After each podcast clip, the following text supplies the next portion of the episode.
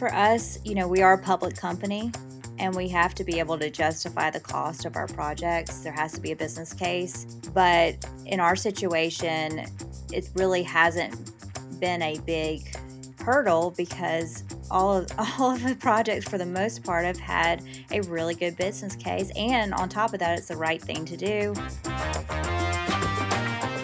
Welcome to Since Sliced Bread. I'm your host, Charlotte Atchley editor of Baking and Snack. Today, I'd like to share with you a conversation with Flowers Foods. As one of the largest baking companies in the U.S., Flowers Foods has been a leader in the sustainability space with recognition from the Energy Star program and the American Bakers Association for its efforts to reduce its carbon footprint. Our guest today is Margaret Ann Marsh, Vice President of Environment and Sustainability for Flowers Foods. She argues that sustainability programs and good business sense are often one and the same. Welcome to Since Sliced Bread, Margaret Ann. Thank you for having me. So, to start off, can you just tell me about the history of Flowers Foods' commitment to sustainability? I'd like to know how it got started and how long the company has been working towards this.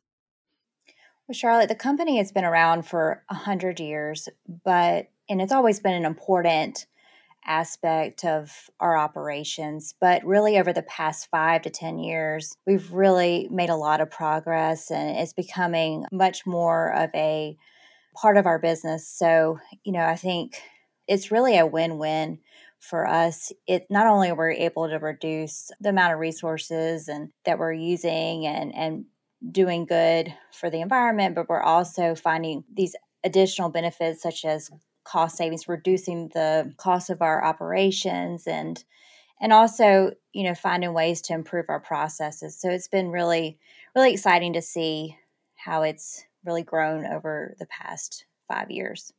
So, when you're looking at building a more sustainable bakery operations, what are some of the challenges and opportunities Flowers Foods has seen, and how has Flowers overcome those challenges? I think one thing that, you know, traditionally we see it, other companies see as a challenge is, oh, we got to make this huge investment in technologies. But what we found is really that there are a lot of low hanging fruits, lots of things that we can do in our operations that don't require a huge investment.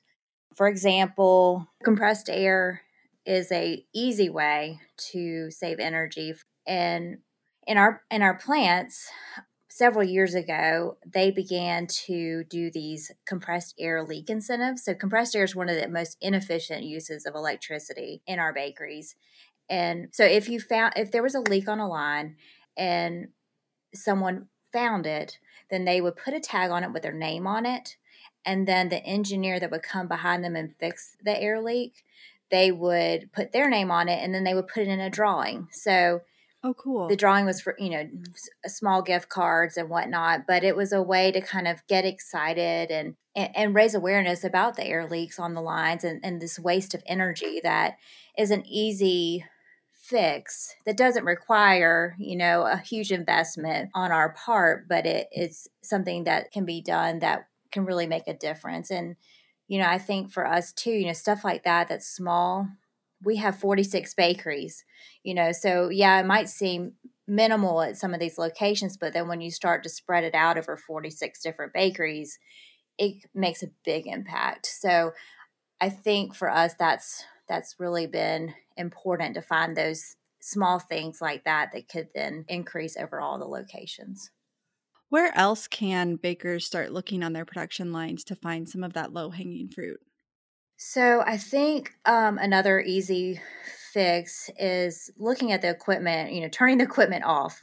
you know, is, is there a place that you can add a sensor where, you know, when there's not bread coming down the line, that it automatically cuts it off. So nobody has to go and remember, oh, I need to go turn that conveyor off between the runs or, or whatnot, you know, and, and it saves that, that small amount of energy, but then again, times over the year and then also, you know, over that many bakeries, it, it really adds up. So I think that's another big one. Um, lighting has been, we've, we've upgraded lighting at over 30 of our bakeries and it's an instant savings. And not only are you saving on electric costs, but you're also improving the lighting levels, which is very important in a food facility.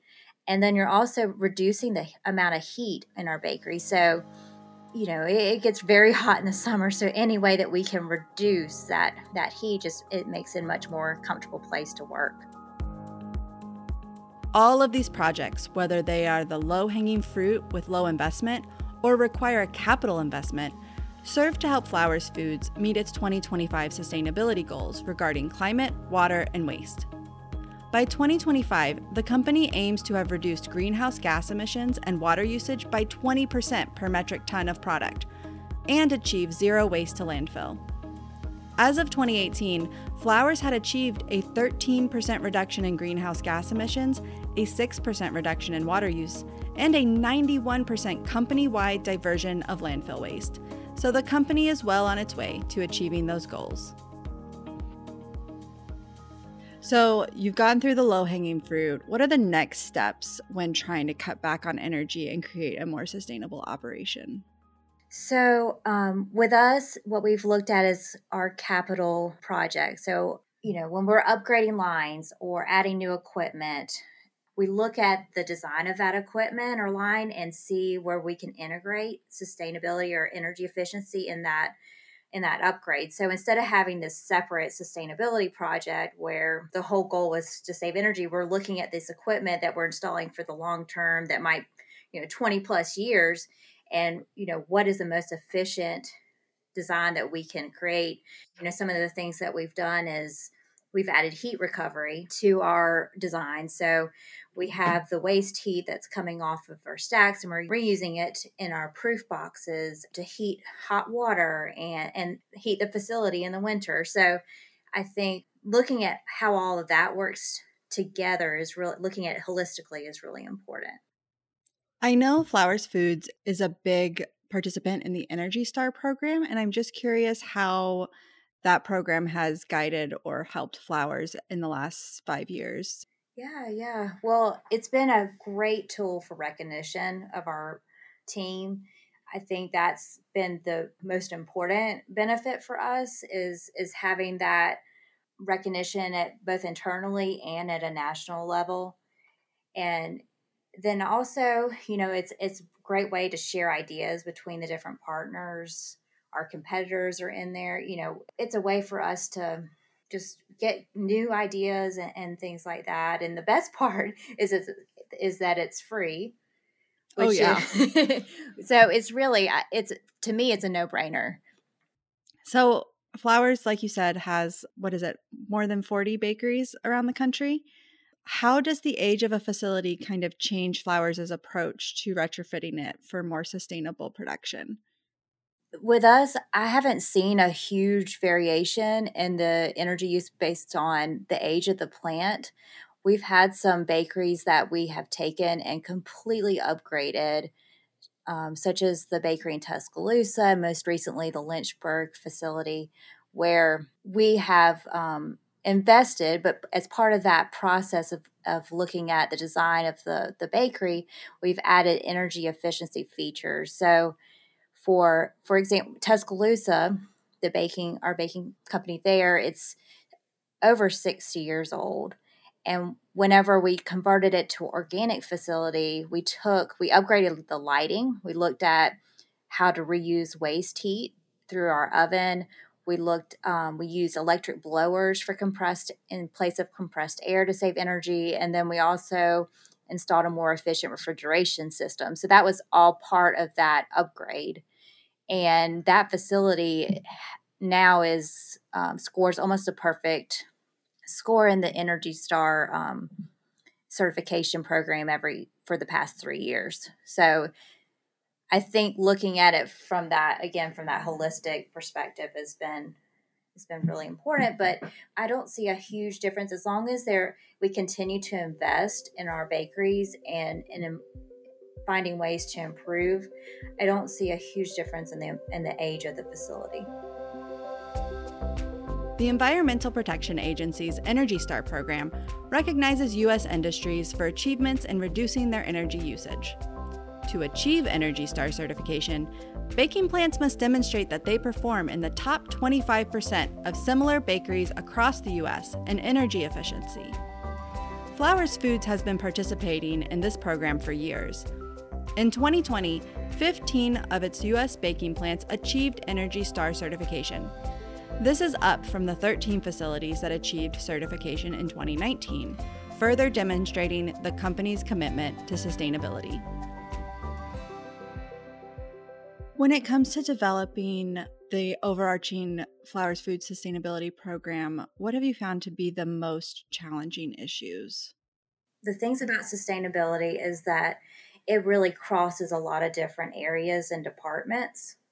So it's not just a plant operations sort of thing. It, it also it, it goes into procurement, IT, sales, marketing. It it touches all of those those areas. And so really it's figuring out how to integrate sustainability throughout those different areas so that it ha- we have a company wide approach has, has been somewhat challenging, but also we've it's been successful as well. You know, we've worked really well with different departments and have had a lot of success in partnering on programs. So I think that's that can be challenging for sure. What do you think has kind of contributed to Flower's success, um, as you said, crossing all those departments and getting different departments on board? I think explaining the big picture and how it affects them and how it, it can help. For example, we're working with IT right now on a recycling program, and it's going to help them in terms of having an outlet. It also helps us because it's recycling. So, you know, just finding ways to partner in, a way to make a impact in both of our departments is important. I know that there's the obvious benefit to sustainability programs that you're benefiting the environment, you're contributing to making the world a better place. But are there other benefits to pursuing more sustainable production that bakeries should consider? Yes. So, I mean, we know that there are the cost savings there for these projects. So, if you're reducing the amount of energy you're using, not only are you reducing resources, emissions, you're also saving on those electricity costs. So there's definitely a cost savings there, but there's also, you know, that example I gave you about the LED lighting. So you are improving the lighting levels and you have these and reducing the heat. So you have these additional benefits. Another thing, compressed air. So if we're looking for looking at an upgrade of a compressed air system, we try to find ways to to make make it easier to operate, easier on on the bakery and less demanding. So I think there's the there's yes, the cost savings is huge, but also looking at the process and ways to improve it as part of that upgrade.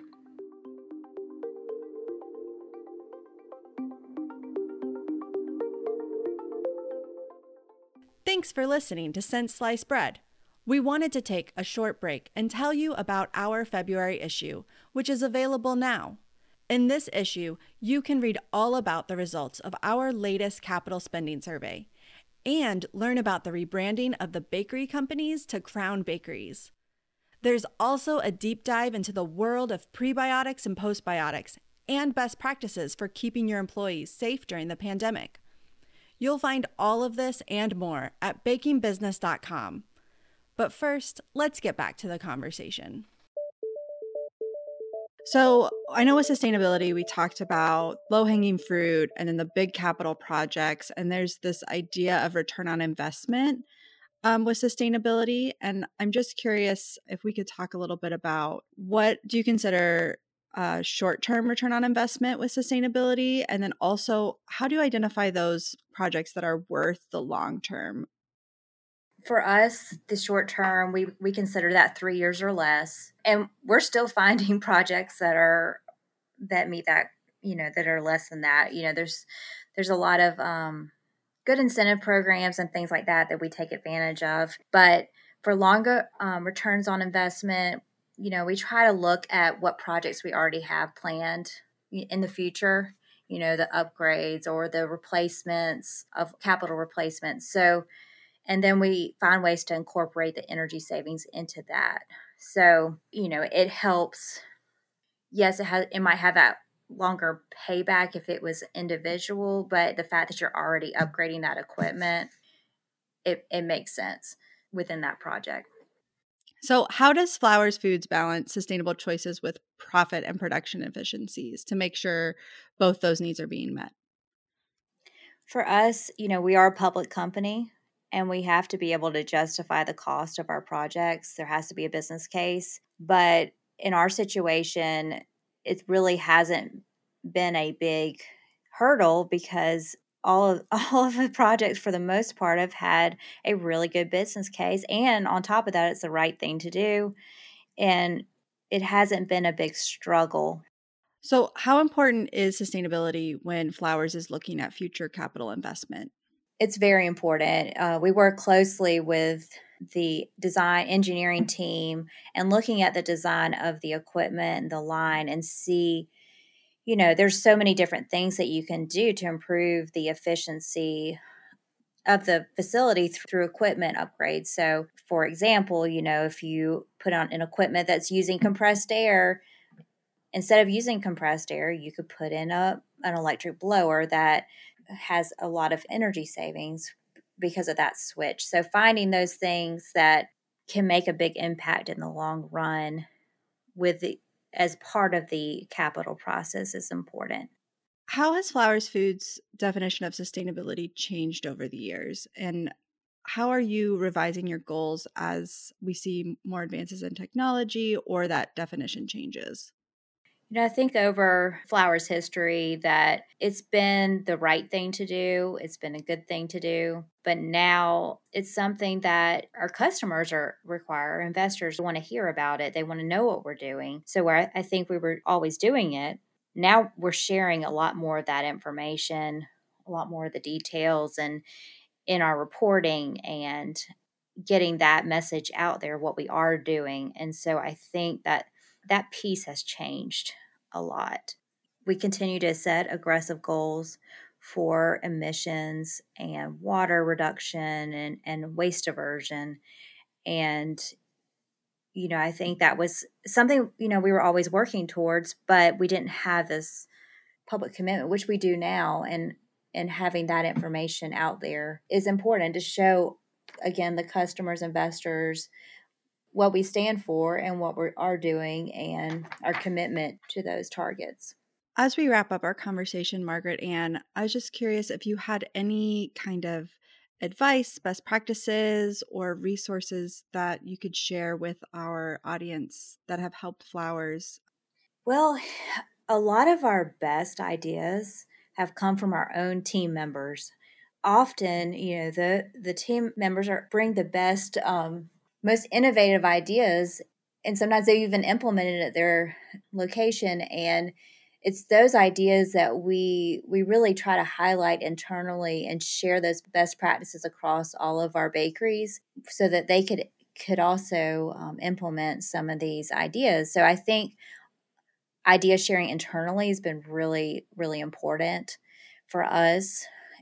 Also uh, the department of energy has a Better Plants program, which we're a partner of. They provide technical assistance. So they provide um, ideas, they look at different technologies that are up and coming. They provide tools. So, say if you wanted to borrow a piece of equipment that um, measures air leaks, they they will let you borrow um, that equipment for free. So, things like that, they they are really um, it really helps support our program as well.